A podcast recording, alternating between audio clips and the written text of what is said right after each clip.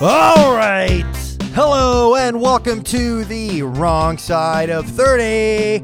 My name is Brandon Farmahini and I am joined by Miss Kisha Topengen. Say hi, Kisha. Hello. Oh, yeah, this is post uh, What was that? gender uh, What change surgery, I guess. Say hello again. Hello. You are the. Oh my god, that was that was underwhelming. that was the lowest I could go, guys. We're also joined by Billy. Say hi, Billy. Hello. I also had throat surgery. So we are back from a little extended hiatus, so Kisha could heal up. Kisha, how are you doing after your surgery? I'm doing good. well, what happened to your voice? It sounds normal. I thought Oh, you I had some weird Kermit the Frog thing. I was gonna try and keep that up the whole podcast, but I, I don't know if that would have been good. Uh, yeah, surgery surgery was uh, was good. I got to um, sleep, probably the most sleep I've gotten in like three years. Uh, I got unlimited Jello and orange juice and tea. Jesus, you sound like an 80 year old. It's like, what are the best things that could possibly happen? Well, I got a lot of sleep and they feed, they gave me jello. Uh, yeah, it was good I though. gotta go Uh, to bed without worrying if I would wake up. Oh, and then the, so the part of it too is they had to put these compressor things around my legs to keep the circulation going because I'm laying down for like a few days, and so it like it pumps like air and then pumps back out.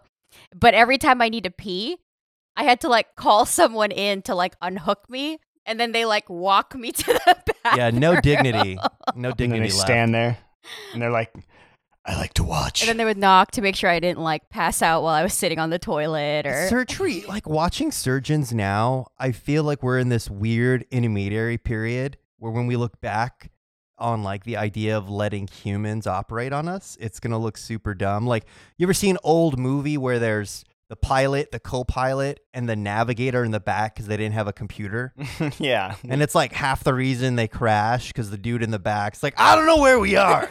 I have a globe, a compass. No, but really think about it. Like, like in the future, we it's gonna look so insane that we let like people who make mistakes, who are so imprecise, operate on us. It's going to be completely robots, right? And it's yeah, because I mean, I think like so. I was watching. I was telling you guys earlier. I was watching The Craft, and there's a scene in here where like Neve Campbell had like a bunch of like scars on her back for something, and they were doing this uh, like she was burned. They were yeah, she was yeah, she was burned, and it's like gene therapy that they were working on and stuff. And the big suspense buildup after they did some spells to get the scar off. They were she was back at the doctor's office, and there's a person taking a picture of it. It wasn't a live camera. Yeah. it was like she they were wiping out wiping off the medicine or whatever and the dead skin. And Neve Campbell's watching the camera, but it takes like a 20 second loading period. So like the For person would take a picture, and it was like. tick, tick, tick, tick, tick, tick, tick. I was like, and the mom's like, "Is it okay? Can I see?" And she's like, "Hold on, it's not there yet." And it was like, click, tick, tick, tick, tick, tick. and I was like, "Dude, what the fuck?" So that that without that technology, that would there would be no buildup at all in that. yeah, that that's true. That's true. They're like, we could go with a quicker solution, but we found this really like holds the drama of the moment. They're like, "Oh I don't yeah, know, it worked. man. Cool." Robots don't sound that good after seeing Prometheus, that robot surgery scene. Woof. I don't oh, know, Oh, that's man. right. Like, I think once we actually learn how to treat diseases, especially like cancer, my friend Gus was bringing that up when I was talking to him about the how stupid medicine's gonna look, and like when we can actually treat cancer, we're gonna look back on this period where we just poisoned people, but we poisoned the cancer the most as like a huge stopgap in medicine. Like it's it's beyond dumb, but like it's become so like casual to us because it's just a part of life. Oh yeah, you get sick with cancer. Poison it. Yeah, yeah. Put some poison in. Shoot radiation at it. Yeah, Wave of the future. it targets your fastest, you know, dividing cells, which is going to be the cancer, and also your hair, and like I don't know, a lot of other fucking things in your body that chemo screws up. I just realized, uh, uh, not even listening to you, Brandon, what you said is not important to me. I was thinking more about my own my own reference of Prometheus. You know how she hits You're the still there. like the alien is in her in her chest, right? And she uses the C-section button to get it out or whatever, and just has like a live C-section of that Oh alien. Oh shit, that's right. It like slices her open. Yeah, and it's like, why didn't she just hit the abortion button? Like that would have been cleaner. It's just a punch. Like, Future's pro life, man. They're gonna win. They're gonna get that Supreme Court thing. See this Roe, week. Roe versus Wade gets overturned, and that's why the surgery machine doesn't have the abortion button. Yeah. I forgot that that she did that. So she like literally went underneath that thing, right, and then pressed it, and then it like cut her open, and then it just like sealed her back up. How did they? How, how did They that? stapled her, I think, or did Yeah. they laser her? I can't remember. But she died pretty soon after that, right? No, she's the lone survivor, I think. Oh, is she the one that dies after the movie's over? Before the next movie starts? Probably. I don't know. Did you not see Covenant? Covenant was good. oh, come Better than Prometheus. It was fine. They were both fine. I mean, I'm an I, I just like the first one and second one. I'm an alien aliens man. Everything after can come and go. Watch the director's cut of Alien 3. It's not bad. Alien And- 3 is so bad. It watch the director's cut. It's not a dog that the thing pops out of. It's an ox, which makes a little more sense. Um, and then uh, Alien 4, I hated it until I read that Joss Whedon wrote it. Yeah. And he said that, like, literally every choice the director made, he would make the opposite. And when I watched it, being like, what's the opposite somebody would do this line? I was like, oh, this movie's way better. I mean, that's kind of a convenient excuse from someone who's hashtag me too. Is he? Oh, yeah. Joss Whedon, pervert. Oh, man. How the mighty have fallen. Everybody a pervert. Guys, just keep your dick in your pants. I peg you as a Me Too guy too, Brandon. If you were at that level, you would have been Me Too'd by now. Are you kidding? Why? it was worth it just to see your face because you know you're guilty. He's like, what? They all wanted to see my penis. What? no. oh, so um good news. The um remember the story I told about the uh thanks for the memories guys? yeah. They got back together and they went on a uh a vacation to Mexico. Was it the healing power of the podcast that got them back together? I don't know. Was it your text message? but on their trip or their trip back, they got COVID. And when they told us that, it took so much self control not to text them back. Thanks for the memories. But uh, they're fully recovered. I think they got their first negative test today. They got COVID on the plane? no, they're pretty sure that one of them got it at the restaurant he works at. Mm. So they Mm. brought COVID to Mexico. Oh, shit. Good for them. Why? You are, Good for you are especially dark this morning. I didn't think It's Billy Sunday. you were going to go to Mexico because Hurricane Delta was headed right towards where you were going, but you guys still went. Uh, and then the hurricane kept getting worse. And I was like legitimately worried you were going to die.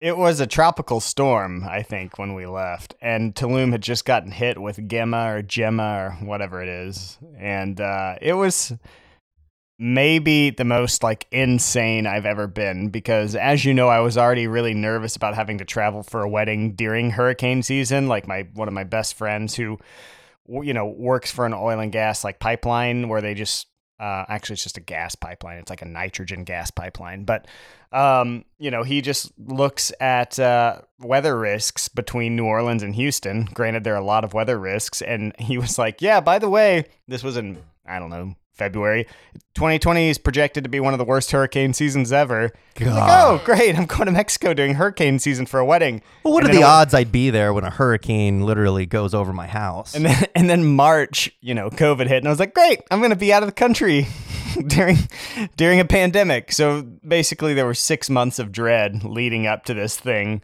And then we get there, and the first fucking thing that happens is a fucking hurricane is bearing down on us. and the first three days we're there, it's raining. And I'm like, great, came to Mexico, raining, and I'm in an Airbnb that's all fucking glass. And then, you know, meanwhile, the wedding party, to their own right, was all worried about people being able to make it to their wedding. I was like, I don't give a fuck about your wedding. We're all gonna fucking die here. This whole room's gonna be covered in glass. We're gonna get electrocuted. Yeah, everyone was like, "Oh, he'll be fine. He's staying at a resort." I'm like, "No, he's in some dude's apartment right now." Yeah, and then we, you know, like the day before the hurricane hit, we had to go to the hotel where the wedding resort thing was actually going to happen, and all these cars are just flooding out of the two lane road, and we're basically the only car besides like utility, like working vehicles driving in, and I'm just not even thinking about it, and we're just like, huh, I guess a lot of people are leaving? And then we walk in and they're like what are you doing here? Oh well, we have a we have a wedding tasting and then we need to do a walkthrough of the venue. And they're like no no no. Did someone not call you? It's like oh we don't have cell phone service. We're in mexico uh, and they're like yeah everybody has to be off the beachfront. All the hotels are being evacuated in the next 45 minutes and everyone who's staff here has to be off the out of the area in the next four four hours. So no there's not going to be a wedding tasting I can show you where the hotel is, but we can't really do a walkthrough. And the bride was like, That's fine. Walk us to the hotel. I'm like, No, we gotta get a mm-hmm. fucking cab and get out of here. Yeah. And then so we go do this fucking walk through of the oh, hotel. You and it's like did it? Yeah. And it's like it's not like a really nice walkthrough because they've taken all of the furniture that's on the beach and like stuffed it inside the hotel. So you walk into a room and it's just like benches stacked Oh up on my top of God. themselves. It's like when people are on vacation, they think the rules don't apply to them. plan this wedding, you've thought the rules haven't applied to you for like six months at this point. I think. Yeah, that's fair. so so then we get the cab. And uh, you know, I just give the cab driver the Airbnb address, and I'm not getting any decent cell signal. I mean, I paid like I literally. You can get on AT and T, you can get service in Mexico, but just where we are in Mexico, there's just no fucking service. And then I also Yeah. Paid to be, be upgraded to faster internet still didn't get service so the cab driver gets lost on the way oh, back Oh, to our no. airbnb and doesn't speak any english and unfortunately my wife who took i don't know 10 years of spanish doesn't remember enough to communicate hey this is the address. If you can't find the address, I can't help you. We don't have a cell phone signal. We can't communicate with the outside world. We can't use GPS. So we literally just like drove up and down blocks until we like saw the other car. Why didn't you have an, a translation app on your phone? We did, but You had no GPS didn't work. It- we were like, you know, hey, here's the address. Can you not find it? You And didn't get like, the offline. You you have to do offline. No, Brandon. The problem wasn't translation. The problem was we couldn't drop Oh. a pin. Got it. So so he didn't know where the address was. So I'm there. I'm I'm 12 hours before a hurricane's gonna hit, and we can't even find the fucking Airbnb we're staying in. And then I get back there, and the people are like, "Are our personal chef? Are they still coming tonight to make us dinner?" I'm like, "No, they're not fucking coming." There's a god. We're all gonna die. And then, and Because they're like, this is like a resort resort town. Like it Yeah. is. It just barely has any infrastructure. There's no like airport, for instance. You know. Yeah, and we were like two miles away in the actual like town where everybody lives, or three miles away in the town where everybody lives. But it's still like you know, as the crow flies, I'm like maybe two miles from the beachfront, not sure. And that at that point, it was like a Cat three turning into a Cat four, and they were projecting it was going to become a Cat five by the time it hit. And luckily, we knew all along, unless it drastically changed direction, that we were on the left side. So we're like, it's probably not going to flood. But then I'm sitting there, like, and we call our little concierge for our Airbnb, and they're like, yeah, we can't get you anything at the grocery store. They're two hour lines. And the guy who's the best man's like, hey guys, uh, we're almost out of beer. So, hey, Billy, will you come walk with me to go get beer from a convenience store? I'm like, are you fucking se-? and i'm just like and everybody's just staring at me like why won't you help i'm like i'll go i'm not buying any beer i'll go help you carry it so so we go like get no like, one understood the gravity of the situation. the only place that was open was like some organic food store that just bends over Americans and like triple charges you for everything. It's like nine dollars for a banana American, like nine American dollars for a banana oh there. God. And it's like somehow we spent $150 on like 36 Mexican cervezas and like, uh, I don't know, a thing of like organic peanut butter to live off of just in case. I was we get back and I'm so mad. I'm so like teed up with, I don't know, just rage at this point. And they're like, what are we going to do? Let's watch some TV. And the guy was like, yeah, the vice presidential debates are on. I was like, it's my last fucking night on earth. And you're going to make me watch the vice presidential debates. Are you really serious? And Yeah, so 'cause I, I guess I just I went into my in- room and listened to Radiohead for about four hours and, and wept silently. I guess I wasn't helping because I was sending you like evacuation locations. I survived the hurricane. It really wasn't that bad in Tulum. It hit the place we were going the following week directly. And by then, it instead of going from a Cat 4 to a Cat 5, it dropped to a Cat 3. So once again, um, I was. I made Maggie pack the night before in case we needed to run upstairs and take all of our belongings with us. I'm a great doomsday prepper, and one day there's going to be a doomsday, and I'm going to be laughing my way to hell saying, See, I fucking knew it! God, oh man, I, I really, I was really worried about you. once that was over, I was just worried about getting COVID the rest of the time because we went to a resort and no one was wearing masks except for the staff there. And then we flew back on Southwest, who, for the most part, did a really good job, except for the leg between Houston, flying back from Houston to Austin. By the way, no one wears masks in the Houston airport. So thanks a lot, City of Houston. Great job. And then this fucking bitch in front of me who wasn't wearing a mask in the airport when we boarded until people told her to, took off her mask on the plane and took a selfie of herself, so proud that she defied any sort of logic or any sort of law or policy to politicize not wearing a mask on an airplane. I literally wanted to bathe in her at her while pupils. Jesus Christ, Billy, it's it's getting beeped. Oh my god. Ah, you Fuck. I should have tr- crashed that plane. You should have been like, you see what happens? You see what happens when you're stupid? I tried so fucking hard to take a picture of her taking the selfie of herself and could not get my phone out fast enough because I was going to tweet it at Southwest and be like, what the fuck are you doing on your oh flights? my but then I also felt bad because they were actually really good at policing it on every other leg. But this one flight attendant saw her doing this and didn't do anything to stop her. But I guess if you confront someone like that on an airplane, they'll probably start screaming their rights. Was she What's an, up was with she an people? Like, older they're- woman? No, she was probably like late 30s, early Oh my 40s. god, what the fuck is wrong with everybody? I don't know. She was also talking to the person next to her who also wanted to like who did the nose off mask thing about how they had had COVID and nothing happened. like, So you- it's like I guess it, it makes all the other people who have died of it, like I guess their lives don't matter. irrelevant. They probably thought They that they, don't- had they don't herd count. immunity somehow. Oh my god. That's the attitude. It's just kind of like, look, if we die, then we won't be around, so it won't suck. And if Yeah. we live, then we live through it. Nothing Like, happened to me, and I, I don't know who all I spread it to in the time that I had it because I didn't care that I had it because I was asymptomatic. But uh, you know, I'm sure they're fine too. Fucking bitch. Oh, okay. I thought you were saying you. 'Cause remember, No. we thought you had it. No, I got back and I was negative. Uh, we took a test the day I got back. We didn't do anything until we got our test back. But anyway, great trip to Mexico. Two thumbs up. Survived. But the wedding actually happened.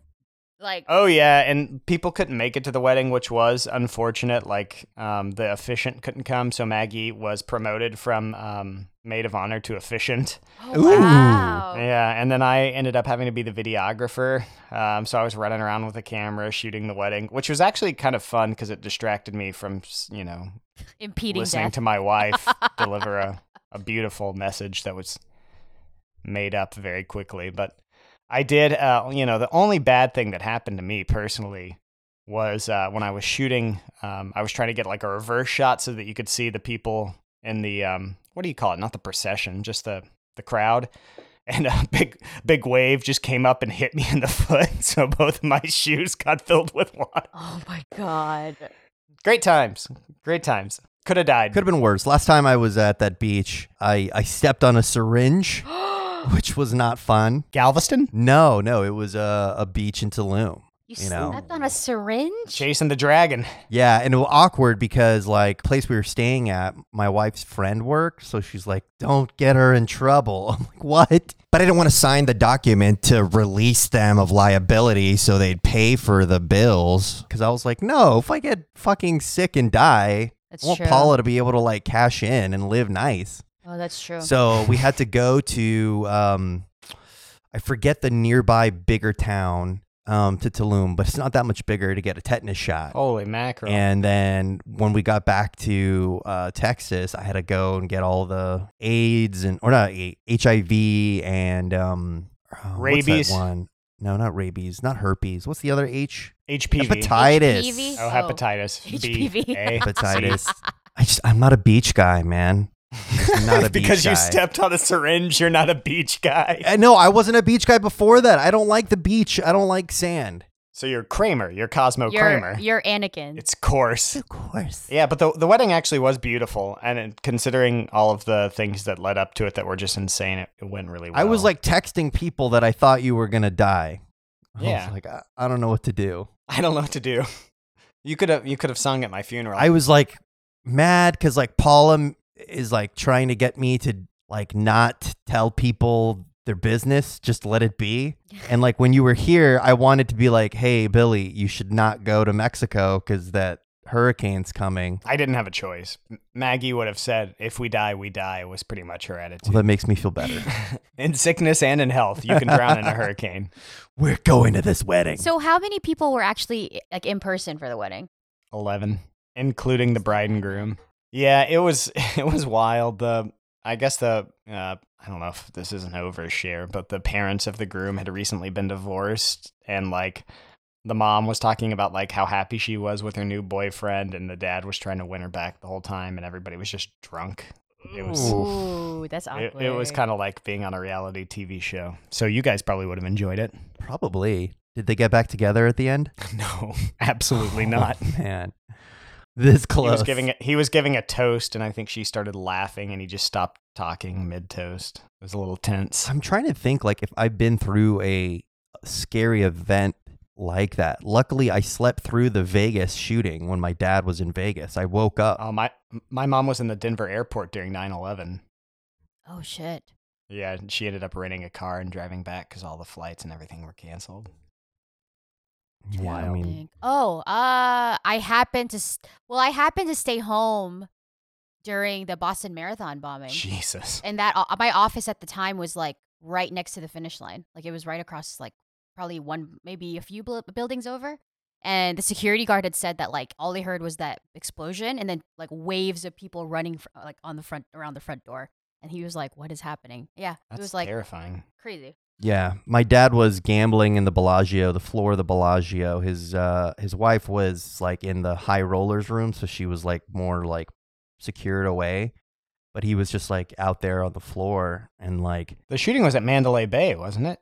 Yeah, but so what happened is it was uh, the shooting was like on the strip in front of Mandalay Bay. So when p- the guy started shooting out into the crowd, all people really knew was that there was a shooter somewhere in the strip. So everyone started running into the hotels, just saying, "Hey, there's a shooter! There's a shooter!" I was like, "So what did you do?" And he's like, "Grab my chips."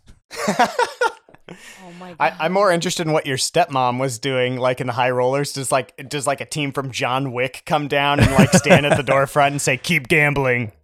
No, it, John Wick actually. Yeah. They actually had Keanu. Yeah. Bellagio. they uh, they have resources. Um, but luckily, like I slept, like I fell asleep before any of it happened, so I didn't have to like I wasn't there wondering, oh my god, you know, was he okay? It was like you know after all of the business. I think like in my dreams is all like that's always where the danger comes in. Like I- there's so many times where I'm in a situation in a dream where I'm like I'm gonna die in a minute and I have to make peace with it and it makes you wonder what would be the, what is the more humane way to go is it not knowing and it just happens or is it knowing that it's coming and having to come to terms with it Uh, I think if it's an instantaneous death, both of those are viable options. If it's going to be a slow writhing death, I don't know. I think both those options are terrible. yeah. really, you just want to die fast. It doesn't matter if you know or don't know. you just want to just die fast. faster the better. Like drowning, being on fire, Being on fire. Neither of those are fast ways to That's die. what I, I'm Those are saying. The both opposite. agonizing. The opposite of those things that I am describing. I just imagine like falling out of a plane and not losing No. consciousness, just Yeah. like falling. You're and like, having oh to feel shit. it. Yeah. You're like, how much of this fall am I gonna like spend strategizing on how to survive it? And then at one point, will I just accept that I'm Well, going you to just gotta die? let the fear take over, right? I, I would let it the fear take over so that I pass out, and then I'd I think I would try to force myself to pass out, and I'd just be like, like opening my eyes, like, oh nope, still I'm still awake. Okay. yeah, so it's probably a good time to bring up today's topic, right? Oh, yeah, surviving. Surviving. Say it with a little more gusto. surviving. Today's topic is surviving. Now you try Kisha with your Scatman voice. before we get it, before we get into it, I do need some advice.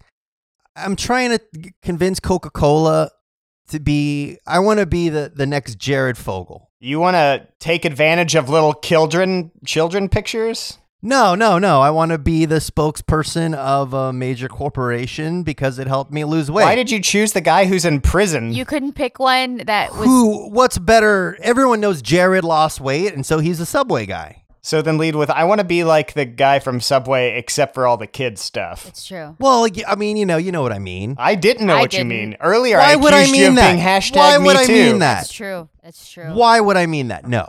How do I? How do I become a paid But paid? he lost like 300 pounds or something like that. You didn't lose that much weight. I've lost 35 pounds. 35 pounds though compared to like 200 pounds is that's 200 pounds is spokesperson material you you're a ways to go You have lost 35 pounds by doing nothing but eating hot dogs, which I feel like is And breakfast tacos. So you should be like the Johnsonville guy. You should be like lo- lose weight ballpark- with Johnsonville. ballpark frank's guy you could be ballpark frank I've lost 35 pounds by doing no exercise. I'm very proud of that.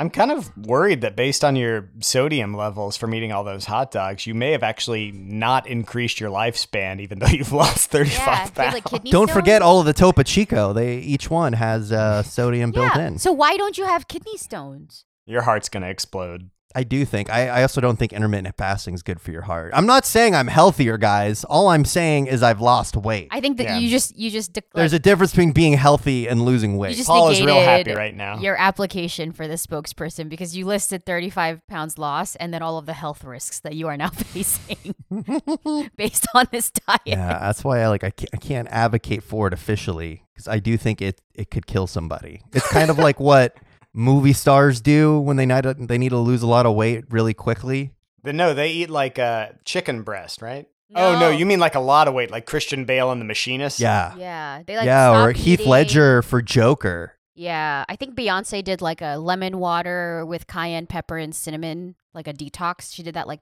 twice a day for uh, two And months. then she advertised for it and made like fifteen million dollars. And then. That's what I need to do. I. We need to make money. My oh my god, funny story. My mom was like, "Hey, I I was on this other podcast app and I was trying to find your your your podcast." And I'm like, "What did you search for?" And she's like, "Well, I searched I didn't I forgot the name of your podcast." And I'm like, That's not a good sign. "Mom, I was like, "So then what did you type in?" And she's like, "Uh, 30." And I was like, "Okay." And I was like, and she's like, "And you guys didn't show up until at least the third page." And I was like, "Well, mom, like that's first of all, know the name of our podcast and that will help." Yeah. And she's like, "Well, Quiche, Quiche, you know how Google works?" and I was like, "Mom," she's like, "How come you guys don't try harder to be on the first page when people search 30?" And I was like, "We don't." She, I mean, like that's like a big search term. God, Grace. She's like, but the best was like, you, you know Google, right?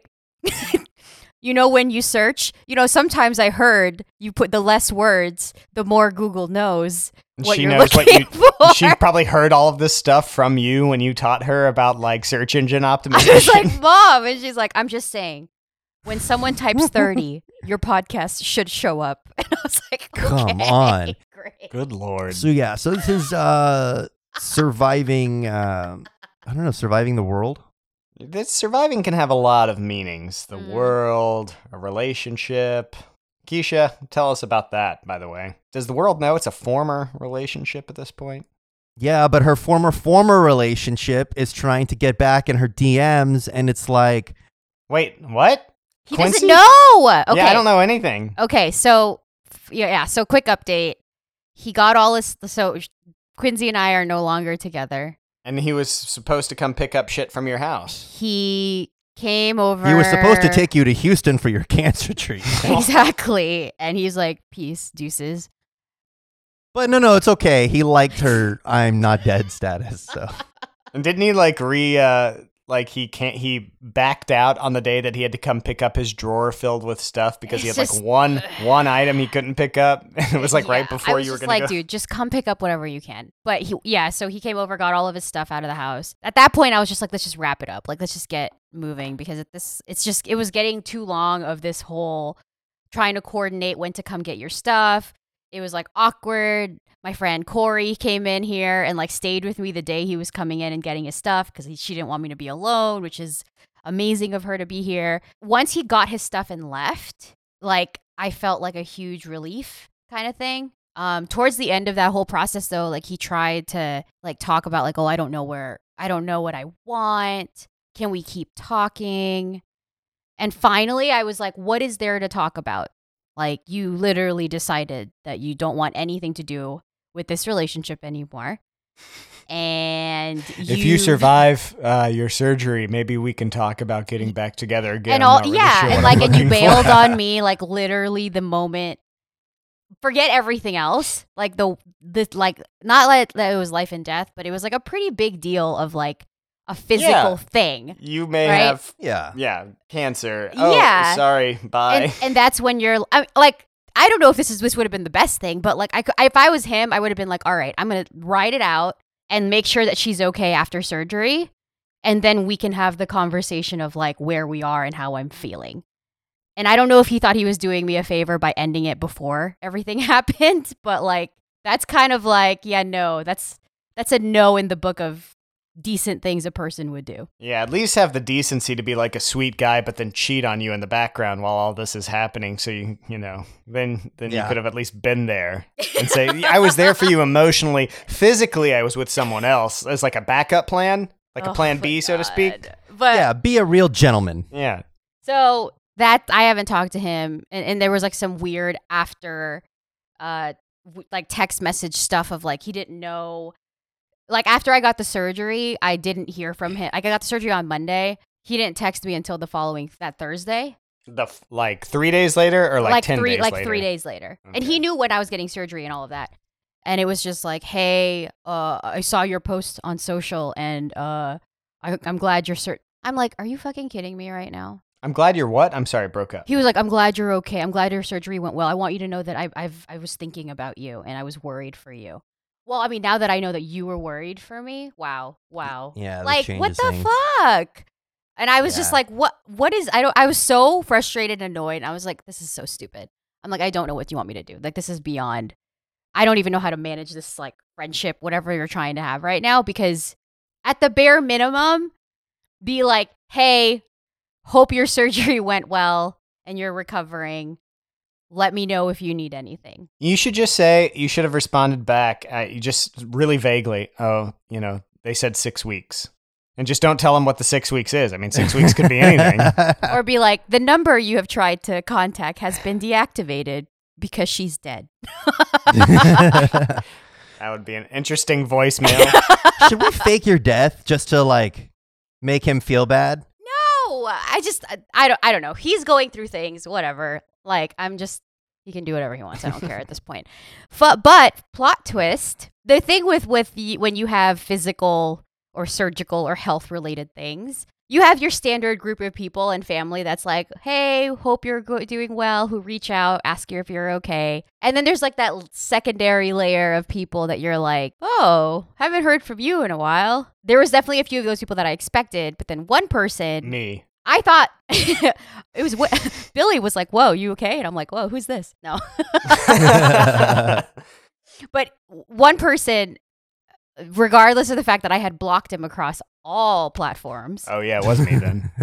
um, which I didn't know he did this. I didn't know that he had like actually deleted his old Instagram account and started a new one that's like a private one.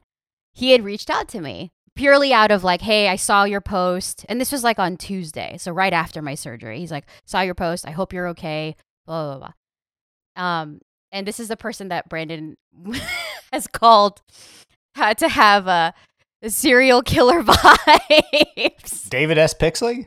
no. He is, he is capable of any task. His skills are limitless. His skills are limitless at serial killing. Do we have to give him a code name? Hold on, I'm, I'm looking for a code name right now. Can we call him Dexter? Let's just call him Charles Whitman. Who? The the tower shooter? Yeah, No, uh, no, an easier like. Dexter. Dexter. Dexter. Oh, Dexter's a good one. Okay, so, uh, yeah, so he sent me a DM or whatever, and that Hannibal. was like that was like the so a guy who I have blocked on everything, including LinkedIn, Venmo, like PayPal, like on every possible platform. I will not accept payment from you. I opened up a Friendster account just so I could block him. One day you're getting a everything. long distance phone call. Will you accept the charges from John Wayne Gacy? Straight up, s- ha- found a way to reach out to me and ask if I was okay.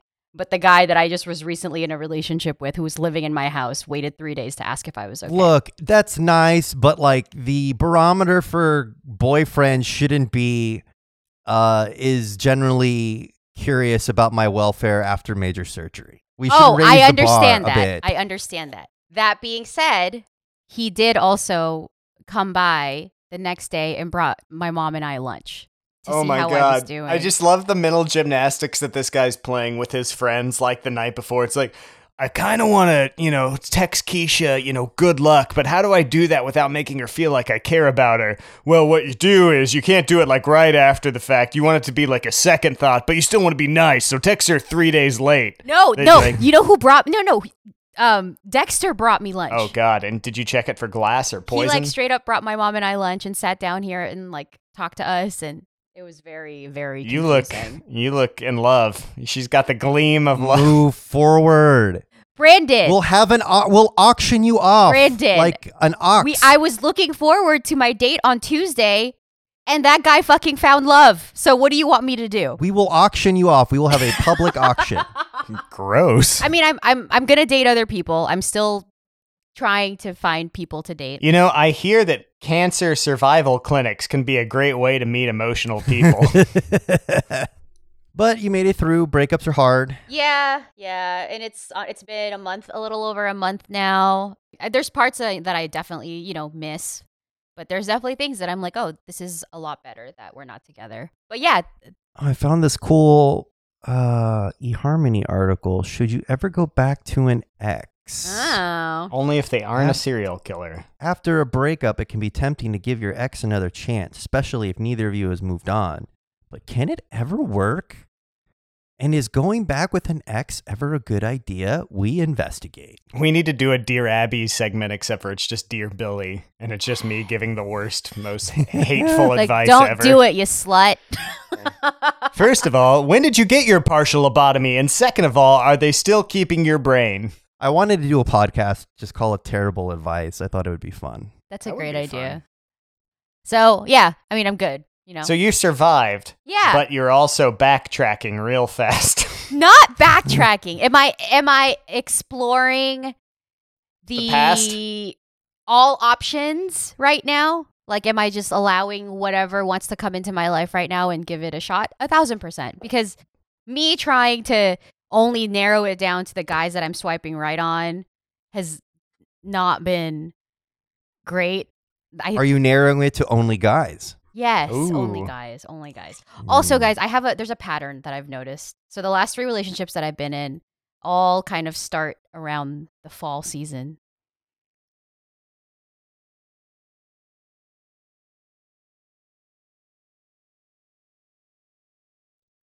Good, good. It's good to know yourself. Yeah, no, it's prime. Sounds like it's prime auctioning. It's cuffing season. time. I think I get really into cuffing season. cuffing season. Cucking season? Cuffing. You don't know what cuffing season is? God, no. Is that like docking? No. Okay, cuffing season for for all the single people out there is the time leading up to the holidays where you want to get into a serious relationship so that when you go to meet your family over the holidays, they're not going to ask like, "Oh, are you single?" And you have someone to spend the holidays with. Like you get Christmas gifts, you have Thanksgiving dinners to go to. this to is so shallow. you have someone to like be with on New Year's Eve, and then when when cuffing season ends, is actually Right after Valentine's Day. right Day. after Valentine's Day because Yeah, you get right. into spring break and you kind And of you like want to be single and you want to be you want to like hoe it up a little then you go into the summer and then you have summer flings and then summer dies down and then cuffing season starts up again Is that what you think's happening with? Who's Oh, boy. d- dude okay so side note she had like a, a store an instagram story like last night at like 3 a.m because i was i woke up and i saw it and it's like obviously at his house like is at his apartment because i can hear his voice in the background they've been trying to break up like a thousand times. On and They're not a good match. What do you mean trying to break up? I don't know. like he like traveled to like New Zealand or something, hooked up with girls, hooked up with people everywhere, and she's still like, uh, we're meant to be together. Yeah, but anyway, he got a dog. And he cheated on her with the puppy? Ah, who are these people? It makes me worried about myself that you guys associate yourself with me. What's wrong with me? Everybody you guys know are fucking twisted. um, your anger, I guess. oh, I thought that was my charming quality. Hmm, It is. It's your. It's easily your best and worst quality at the same time. good. Mm, uh, yeah, so if anyone has any uh, friends that they think I would mesh with, let me know. Hey Maggie, Kisha's looking for a guy that she can take around the family for holidays and survive uh, Valentine's Day, but then she wants to break up so that she can have summer flings and then have My a little bit of a series. Oh, Yeah, yeah, she's got to have someone who she can ditch for spring break. You know anybody? yeah, she got a few people. so She's not home. She's not. Oh. Oh, so idea. We should do a breakup episode, like just about breakups, um, like around Valentine's Day. Sure. So we've kind of hinted at it, but it seems like there's something else you've survived recently, Quiche, and I think uh, it's not just a uh, a broken heart; it's a broken thyroid. Yeah, yeah. Are you going to live? Let's I am just going jump to, to. Okay, I am good. going to live. I got my pathology report back a few days ago, and e- It everything says here in. you're drunk, but you're going to live. everything is clean. They didn't find it. They once they removed the thyroid, there was no other weird cells anywhere. So I think I am officially Good. like without the threat of cancer, which is awesome. awesome! Congratulations. Oh, thank now I don't have to feel bad about all the things we've said in the last couple of episodes. Brandon, we're off the hook. The the thing that has been the worst about recovery is like my body is still adjusting to the fact that I only have half of a thyroid. And so my fatigue levels go from like zero, like I'm totally fine, I have high energy, to like I need to lay down. How long is it going to take to adjust? Um, I think it's like a few, like a month or two maybe because right now my thyroid's like my, the left side is trying to figure out if it needs to like overcompensate or if it's working too much, and if that's the case, then I need to take like I have to figure out if I have to take any medication to balance Right. it out, which I hope I don't. But that's the only thing. Like I have, I'm all energetic, and I'm like, I can do it, I can do it, I can do it. And then halfway through like my first work day, I was like, fuck, like I need to lay down. But Wow. otherwise, I'm good. Good. Well, I'm glad all that's over, so we can stop feeling guilty when we make fun of you. Yeah, it has been really hard on me personally. I know. I, I kept having to tell him, like, you know, this is for her own good. She We needs to learn a remind her of fucking her lesson. Mortality. yeah. No, that's awesome. That's awesome. I, my dad's had prostate cancer twice. I know what it's like to yeah. watch family go through it. So It's watch a friend's not as painful, but yeah, it's it's got to be exhausting. Yeah, yeah. I mean, that took up like all of October for me, you know? I, I just don't know how you think. Like it's the one thing to like the physical toll of you know having to go through all of it, but just like how you keep your mind on the mundane tasks of Right, right. and an it was like, over thirty. well, that was that was funny, right? They were like at, at work, they're like, "Oh my god, Kisha, like I hope everything's uh, okay." Like, Before you go though, can you handle billing? you were like, go like die or just drive to Houston. and there, I mean, not nothing against my work. There, my work has been amazing during this whole process, but that was like a really, that was like a really funny thing for me, and it actually kept my mind off of the stress of having to think of the surgery because I was like dealing with billing, like trying to wrap up everything work wise so that I could be out for a week and a half was a really good distraction from just sitting there being like, what is life? You know, am I gonna die? But it was like, oh, I gotta do billing. Oh, their install's not working, or fuck, I didn't send that email. yeah. It keeps you distracted. It keeps you going. You would have been much better off in Mexico than I was during that hurricane. I mean, it's like you would have been like, oh, the vice presidential debates. This will keep my Mhm. mind off things. Mhm. You know, I had a crazy thought. I was like, you know what? Motherfucking hurricane is gonna wipe out Billy. this fucking thyroid thing is gonna wipe out Kisha. They're gonna be like, what the fuck happened, Brandon? both of his podcast team died within like a few weeks of each other. That's he's like, super weird. I don't like. Is it me? we did it though. Is it something with me? Yes. survived. Yes, We it is. sur- Oh, okay. Back back to the topic. There we go. Yeah, I thought I would. I was trying to. I don't know how to make any of this funny Surviving. because I was trying to figure out. Yeah, what could I bring in? And it probably like I guess like you know my my sabbatical a couple years ago.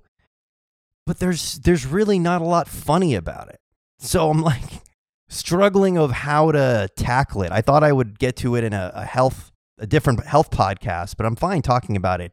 I think here. like I think what would be what could be funny and interesting is like whatever your coping mechanisms were to try to have some sort of normalcy during like your most stressful or challenging not outside of booze and your Costco margaritas.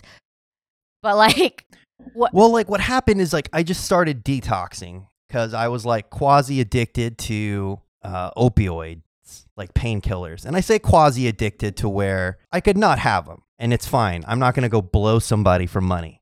You're not you're not I'm gonna so not you're saying gonna- you're not gonna put a Craigslist ad asking for but I'm also not gonna be in a good mood, and I'm not gonna be able to work because I'm gonna feel like shit and be distracted. hmm So it was kind of like a thing like if I wanted to get work done, like I knew I had to take those pills. And it'd get annoying and I'd stop taking it if I woke up with a headache because I could tell, all right, I'm already in withdrawal Yeah. from not having it. So it's like doing that off and on wasn't healthy.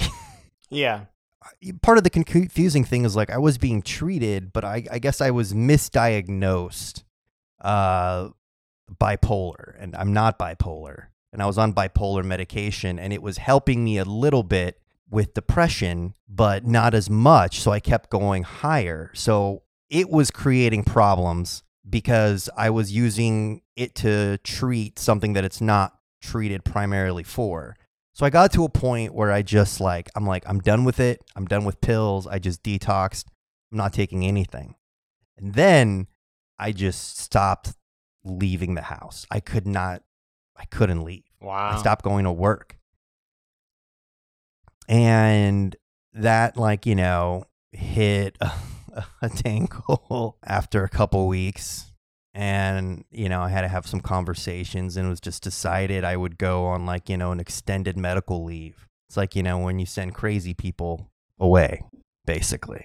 And, you know, then I got on a proper treatment, some antidepressants, and I started doing some meditation and learned, you know, you need to have, you need to find joy outside of work. You need to be able to find, you know, stuff to do that can make you happy outside of work. And otherwise, like, you know, you're just going to be miserable. So through like help uh, in therapy and with like, you know, new medication, you know, I got through it.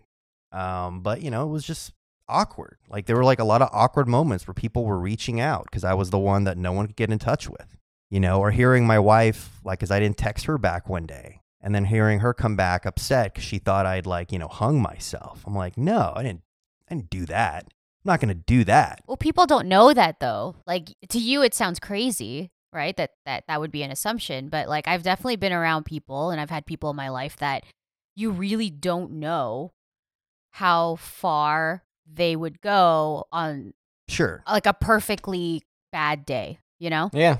and that's Yeah, it's it's a huge, huge deal. And you know, it's not always clear that it's a normal thing yeah. and that you know you shouldn't feel stigmatized for for people knowing about it because like i i would lie as much as i can to keep people from finding out the truth because it's like you know especially with the industry i was in am i ever going to be able to be insured? Yeah. you know are they going to be like this guy's fucking crazy? And i don't think i'm a cra- i never did anything crazy i never acted out and you know did anything strange but um you know it was a, that but it was just generally an awkward time and i'd have friends come in and like you know Does kind of explained the Jared Fogle comment earlier, though.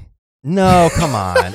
It was just a joke. Well, one thing I think you guys have both you guys have both experienced like depression personally, but like one thing that was part of why I think I was in that relationship with my ex-fiance for 6 years was I had to kind of deal with his untreated like depression and when I there were times where like when I had tried to break up with him over things before, there was a point where you know it was like the usual like I can't live without you, blah blah, and you're like okay, yeah. And then there was one night, there was definitely one night where he like took like a knife from the kitchen and was like, if you break up with me, like I will kill myself.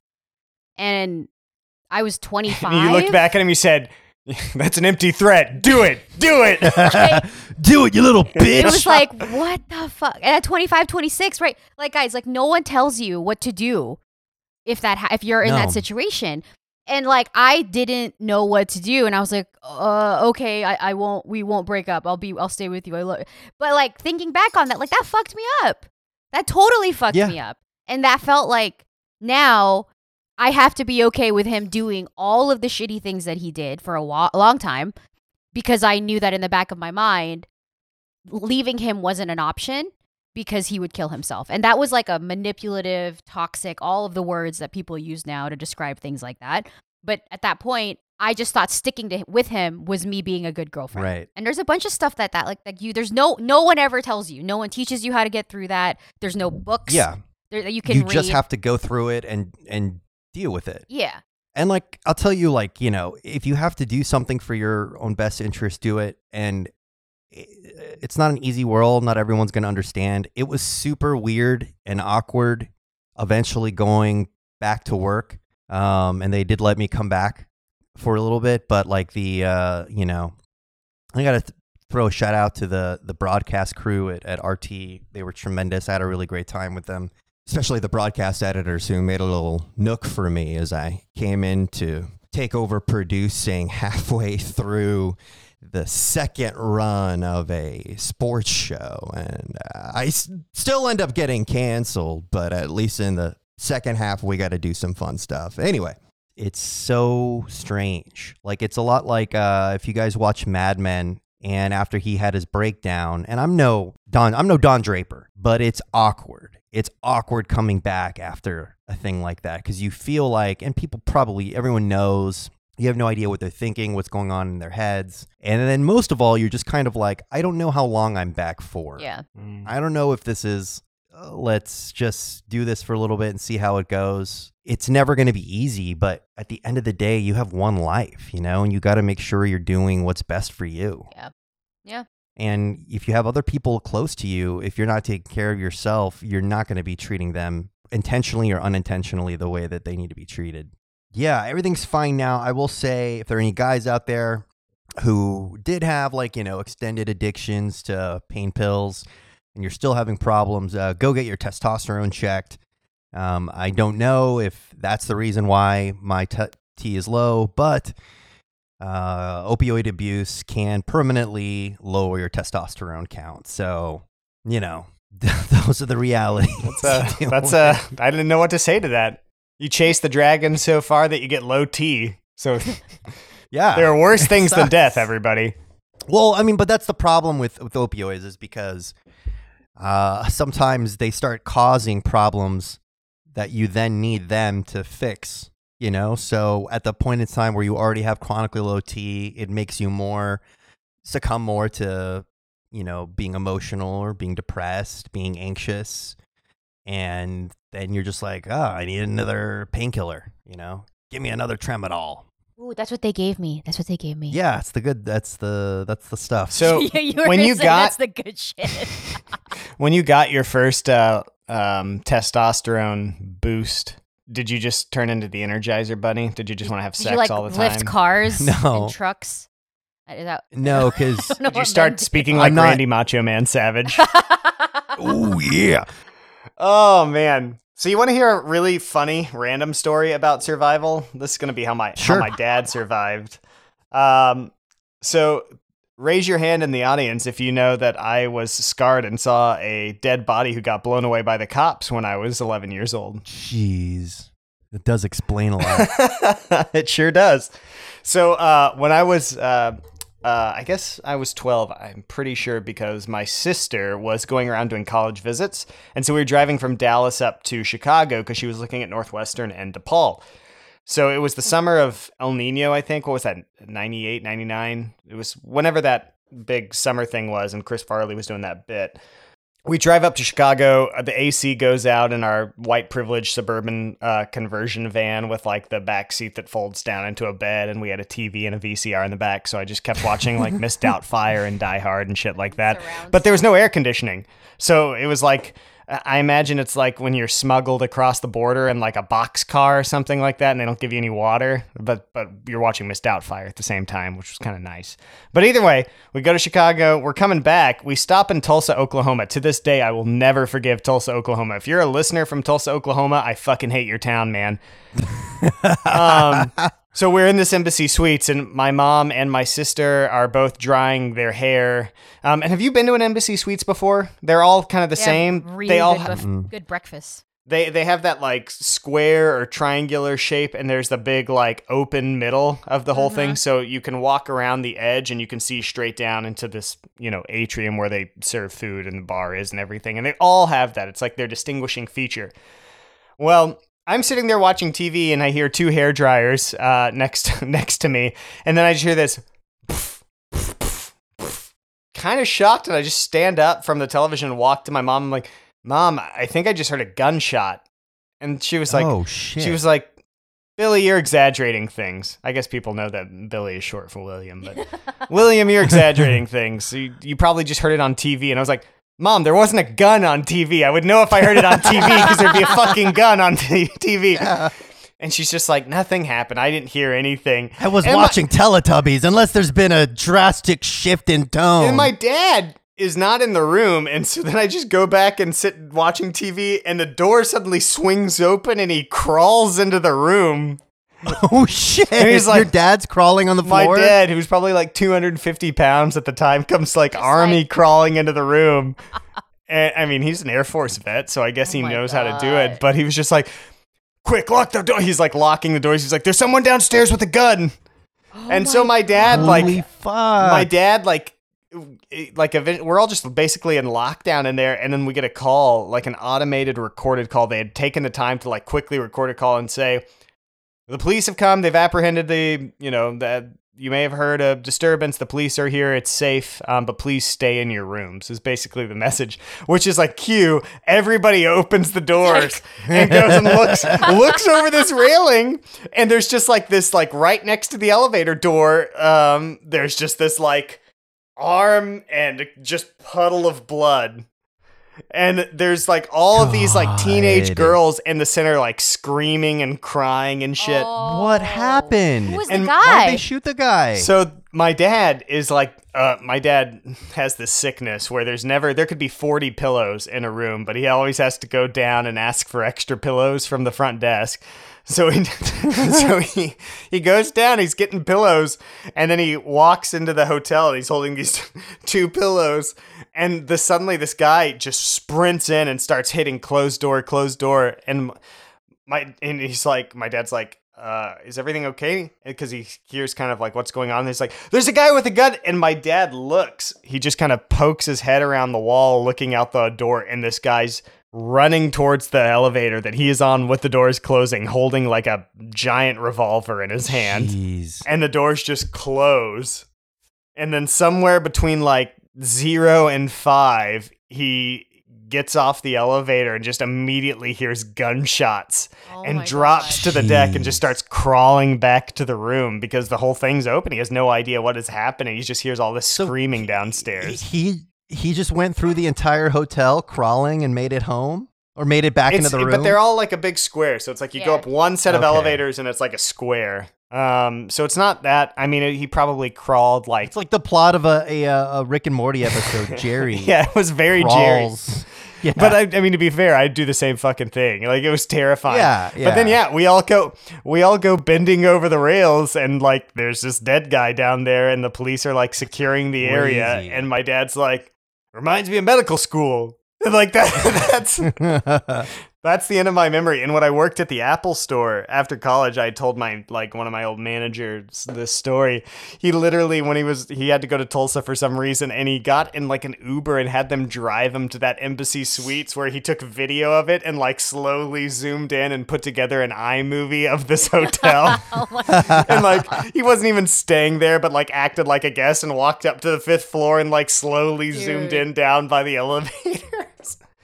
Oh my But yeah, That's That was, so um, sad. I mean, my dad actually was shot. Like he survived an actual like gang initiation gunshot wound in the '60s uh, when he was in medical school. Um, he was walking up the steps to his apartment, and there was this crowd of guys that just started taking pot shots at him, and he got shot with a hollow point in the arm.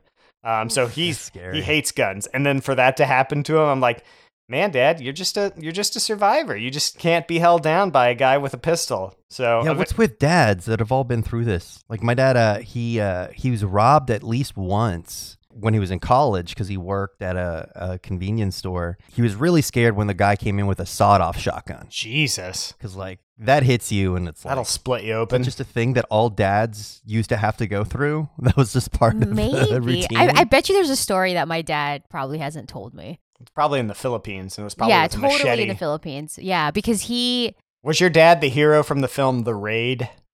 What's the raid? And just- was that in the Philippines? I think it is. Is it not? Otherwise, I, I feel don't real bad now. My dad was kind of like a. He lived on. He didn't live on the streets, but he was like of the streets. You know what I mean? no, I don't. Your dad does not strike me as the, the street type. I know he played basketball like with his neighbor friends, and I think there was some point where he he started smoking cigarettes when he was twelve. So you know Right. he's street smart. Ooh, swing, swing and a miss. It's uh, Indonesia, so I am once again racist. How rude! Yeah. I got an idea. All right, you boys and girls, it's time for Five Things with Kisha, with your host, Kisha. Five Things with my girl. Girl. I love that My top uh, five is tips for getting through the rest of 2020 because Because the This- first three this- quarters suck so hard. this year has been rough, man. I mean, I think I've lucked out on a lot of things. It, it definitely could have been harder. But Four more years. Four more years.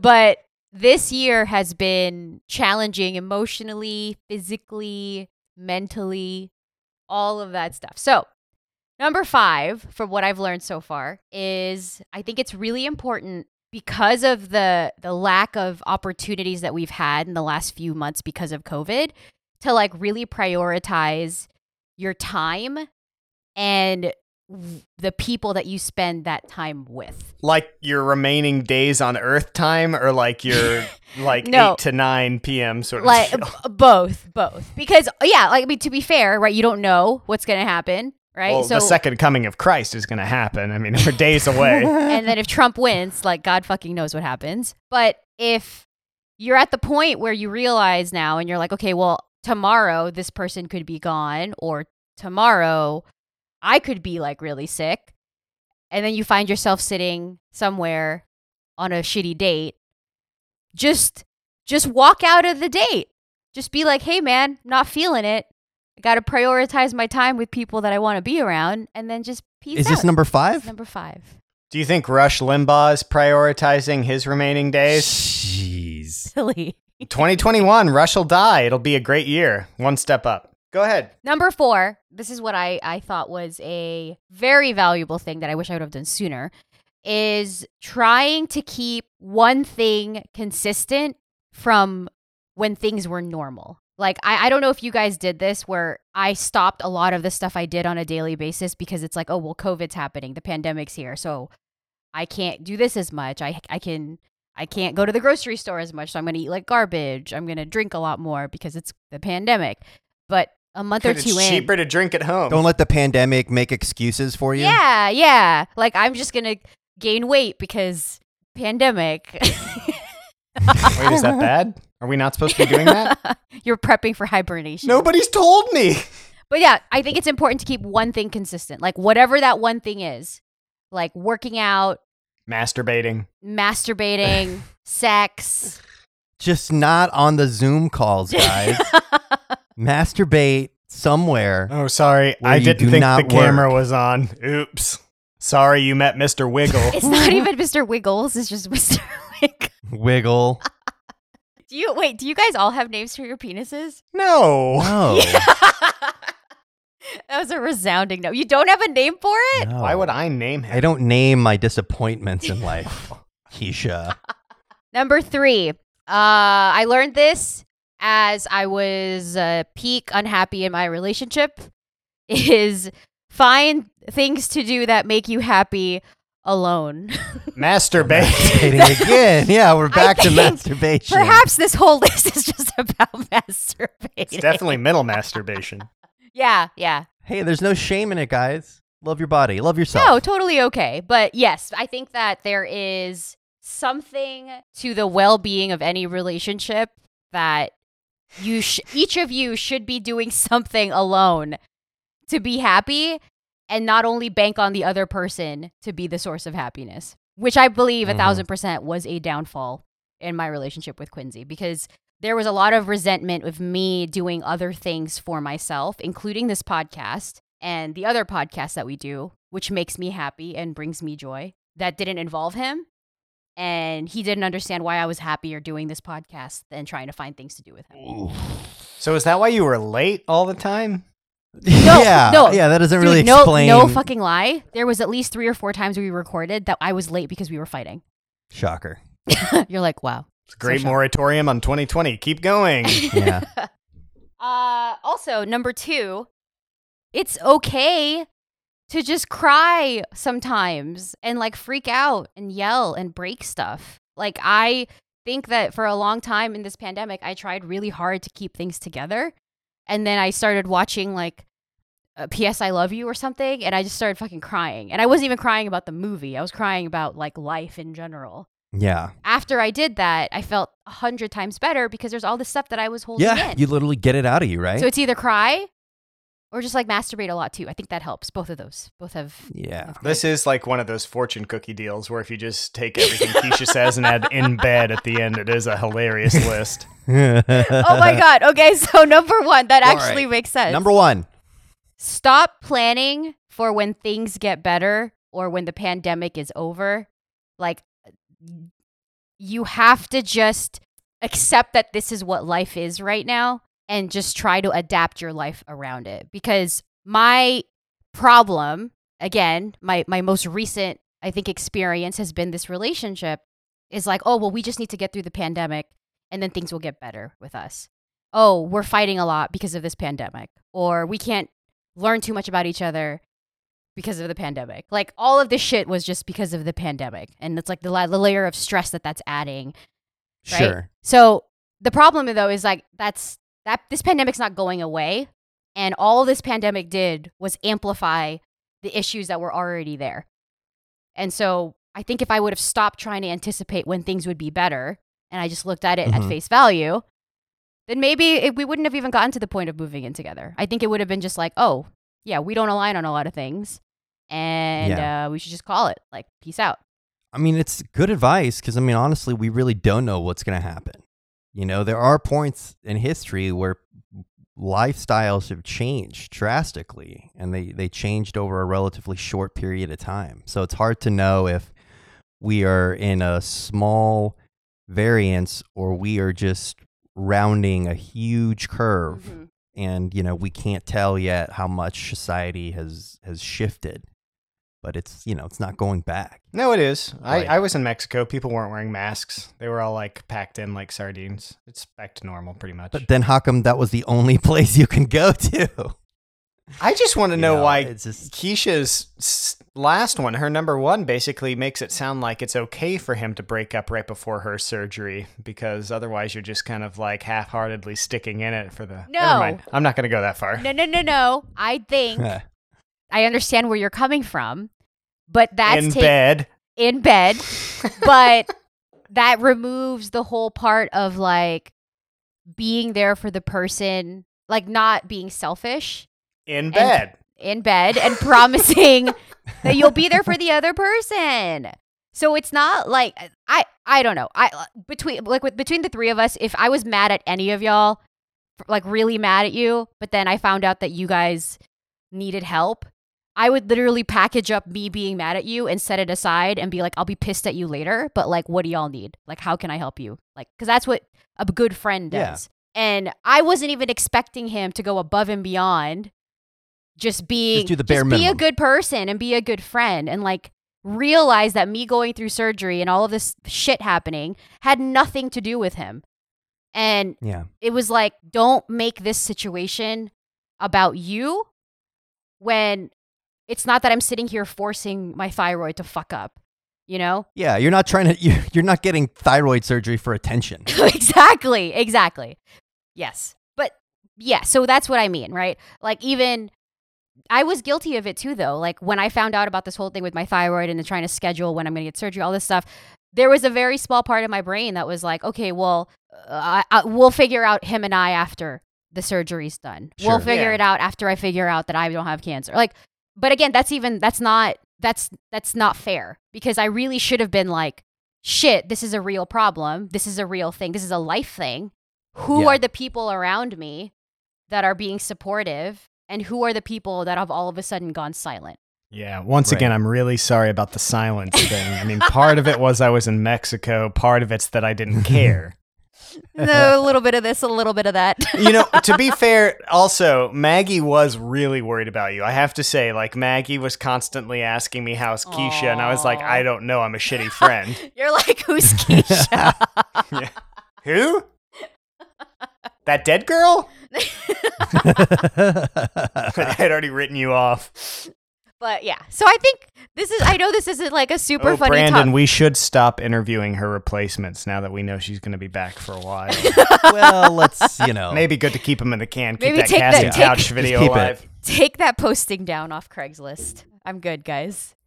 Uh, yeah, I, I think like you know, I mean, this isn't like a super funny top five, but I thought these were like really important things that I learned. No, I thought it was. I thought it was very good insight. Yeah, Yeah. this is actually probably a, a very good top five. if, if nothing else, you know, we do have the fortune cookie bed. Uh, That's in bed true. things. The in- so if you could just reread them and just throw that at the end, I want to test my fortune cookie theory here. Prioritize people, time, and things in bed. All right. Check. Try to keep one thing consistent from when things were normal in bed. Check. Find things that make you happy alone in bed. Check. It's totally okay to freak out, cry, yell, break stuff in bed. Check. And stop planning for when things get better and when the pandemic is over in bed. okay, the last one may not check out as well as the other four. No, sometimes you know it could be. uh Sex Oh, can get man. pretty. Let's do uh, role play. I'm COVID 19. and you're the mask. I think there's COVID porn out there there. is with masks. Is there really? Mhm. That's Yeah. a thing? I saw. Yeah, I saw yeah, that. there's I saw a, that on. yeah, any kind of porn they can commercialize that are all up to. That's oh, I have a th- I have a theory, by the way, a Pornhub theory, or a not a, no, What's your not Pornhub a Pornhub theory? theory. So uh, last Friday or this past Friday, Corey came over and we had Thai food and a Paul Rudd night, which is the number one love of my life. So we watched a bunch of Paul Rudd movies. He but- is ageless. He is ageless and charming. We watched I Love You Man, and then we watched uh, Clueless. And we were watching Clueless, and as an adult, right, I thought I was like, oh, this is this relationship between him as a stepbrother to Alicia Silverstone as a stepsister is fucked up. Like that's weird as an adult. Yeah. As a teenager, I saw nothing wrong with that. Really? And then now I'm piecing the things together why there is so much stepbrother stepsister porn.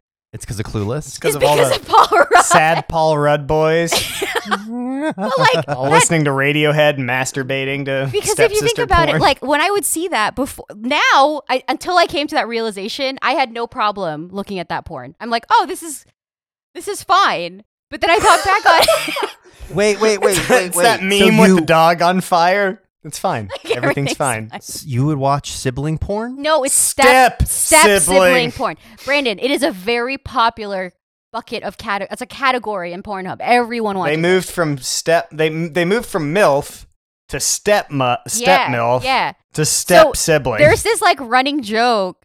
I think it's on I think it's on TikTok or something. But it was like there's always like a thing where it cuts into a scene and all you hear is, What are you doing, stepsister? but I pieced it together and I feel really uncomfortable. That's where it is? Watch Maybe. I feel like I can't watch Clueless anymore because that as an adult feels weird. I thought you were gonna say I, I can't watch stepsister porn anymore. It's really ruined it. I'm gonna have Wait. to cancel all of these subscriptions. But did you guys ever think that that was weird? Like, yes, of course. Yeah. but then Yeah, why do people then. watch it? Why is there such a big audience? Like, it's like one of the most viewed categories in Pornhub. Oh, I thought you meant 'Cause people are Clueless. weird. No, I do think that Yeah. the step porn thing is weird. But Clueless, Was it weird? Or you thought it was weird? yeah, I, I mean it is, but then you're like, well, they're not related. And See, but you justify it. By all means, they seem like they've only been around each other for like two years of their life and haphazardly. I don't know, guys. It didn't. Did the movie? I haven't watched in a long time. It didn't seem like they'd lived together for much of their life. No, it Oh didn't. my god, I'm justifying this. See? A lot of teen movies do not age well, especially the ones from No, the that movie 80s, like the, rules. uh, Clueless is awesome. I stand by Clueless. I own it. All right. Amy Heckerling, genius, great soundtrack. The soundtrack is phenomenal. It's based on Shakespeare. You know that, right? Yes. Yeah. Is it? Yes. It's Emma. What? Uh, Emma. Wait, is Emma Shakespeare or is Emma No, as Emma Jane is, Austen? uh, Sorry, it's based Jane on Jane Austen. Austen. So, um, Sorry, I was thinking 10 Things I Hate About You, which is cheaper Taming the or Shrew. not cheaper by the dozen, Taming of the Shrew, cheaper by the dozen. Wow. Cheaper. They should do they should do like step sibling porn based on cheaper by the dozen. That'd be fun. I've never seen it. Is that the one with Hilary Duff and It's a like Steve book. Martin? And Steve Did you not have to Martin? read that book in junior high? Cheaper by the dozen? No. I thought Yeah. that was a movie. Yeah, based on a book. Jesus Christ. All right, all right, all right. Bottom five. Bottom five. You will die or you will eat the bottom five. wow, new song. New song's coming in real hot.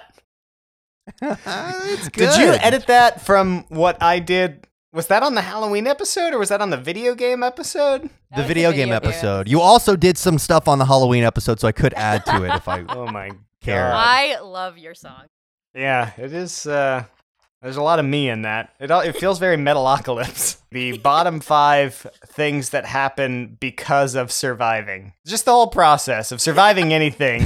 There's a lot of negatives associated with surviving. I think a lot of us, you know, That guilt? uh, no, that actually would make sense, but due to the little amount of time that I had to come up with it, I did not put guilt here, but we'll see if we can work it in. All right. Jesus, I didn't think of survivor's guilt. Fuck me. Yeah, it's like the number one thing. one thing. Well, basically, we found out we were doing this right before we started. So, I thought we talked about it last There was night. no confirmation in the yeah, email. you That's why I out like confirmed this six morning. different ideas. This is by far Ah, the worst was- planning we've ever done, but I think it's going to be a good episode. Yeah. So, number one, guilt. No. uh, number one, surviving. A lot of work.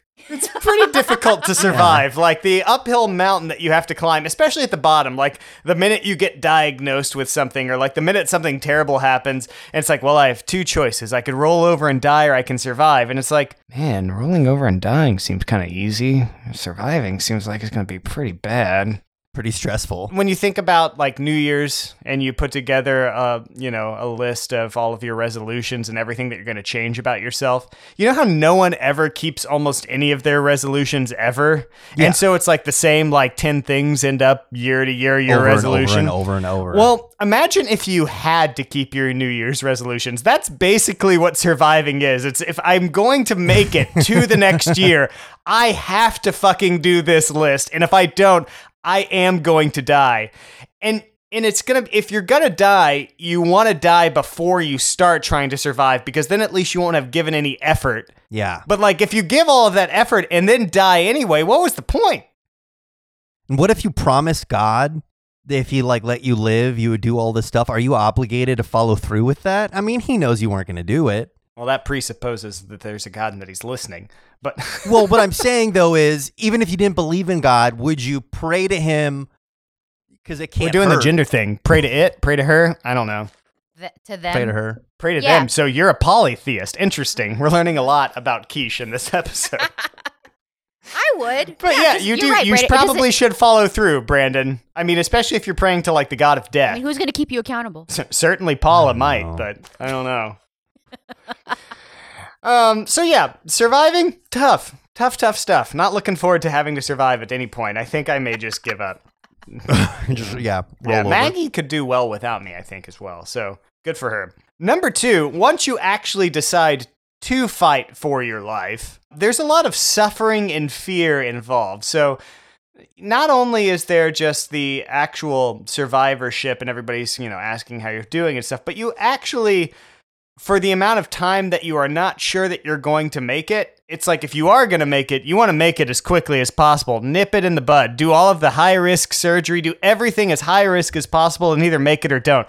Don't do the like tortoise and the hare tortoise move. Even if you win the race, it's like I'd rather be the hare and it be a sprint and be out of there and not have And to lose. suffer or be afraid constantly. I'm just going to die or I'm going to make it.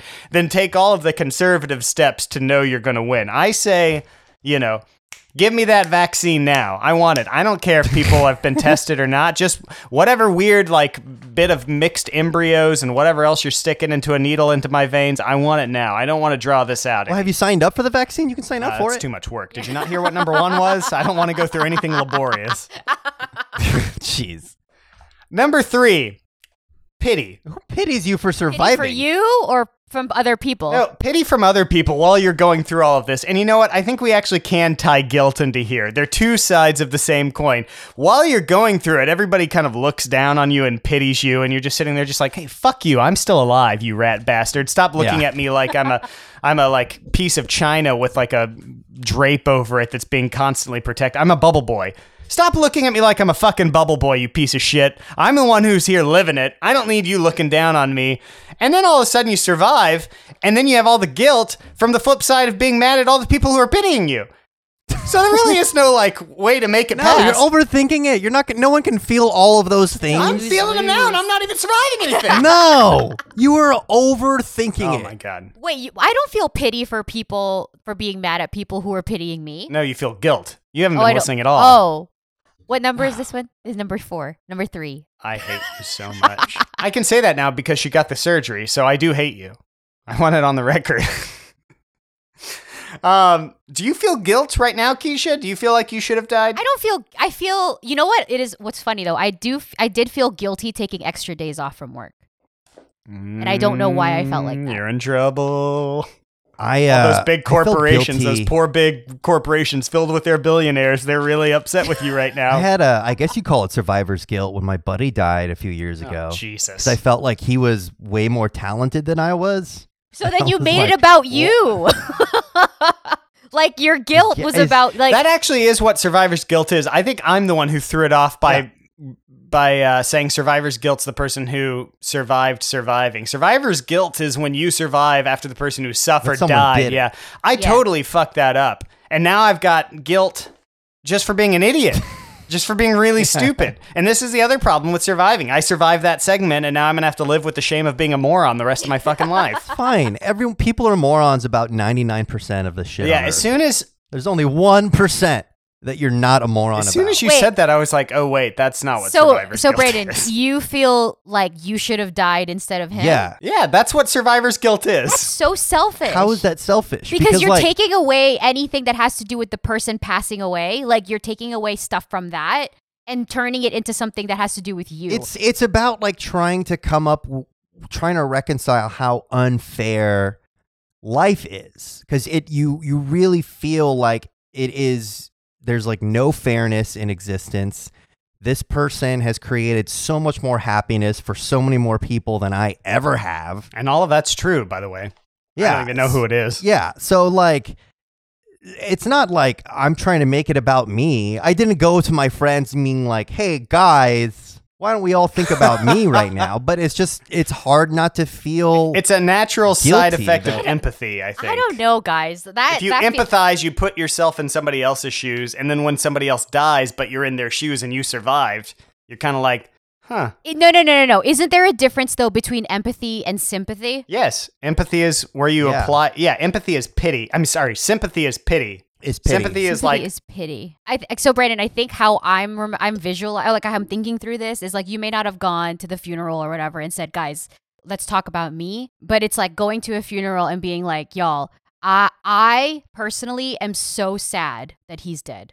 I am so sad. I didn't do that as but like that's how oh. This is just what I was going through. He's just wrong on this. I'm going to say why in a minute, but please continue your thought. but that's that's what I'm saying. Like that's how I.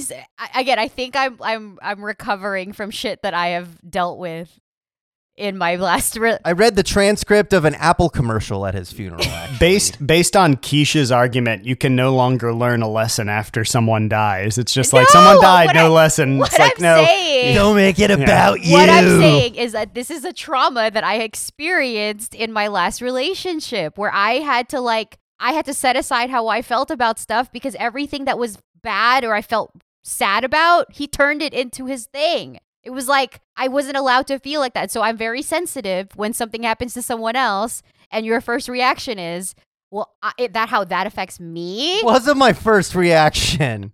My first reaction was to get to the Yeah, hospital. I'm not gonna have any. I If, did. if Kisha dies, I'm not gonna have any survivor's guilt. She's just being a real pain in the ass right now. Fine, And go uh, speaking of selfishness, I'm going to go on with my list. Number four on the bottom five of surviving anything is the brand, the constant reminder that you did survive. And people look at you and be like, oh, yeah, remember that time in your life where you went through that hardship and you overcame it? And you're just like, yeah, I fucking do remember. I lived it. I don't need to think about the worst part of my entire fucking life constantly and be completely known solely for surviving something. I mean, how many times do you think Lance Armstrong has heard that he had cancer of the testicles? You think he wants to be reminded constantly that he had cancer of the testicles?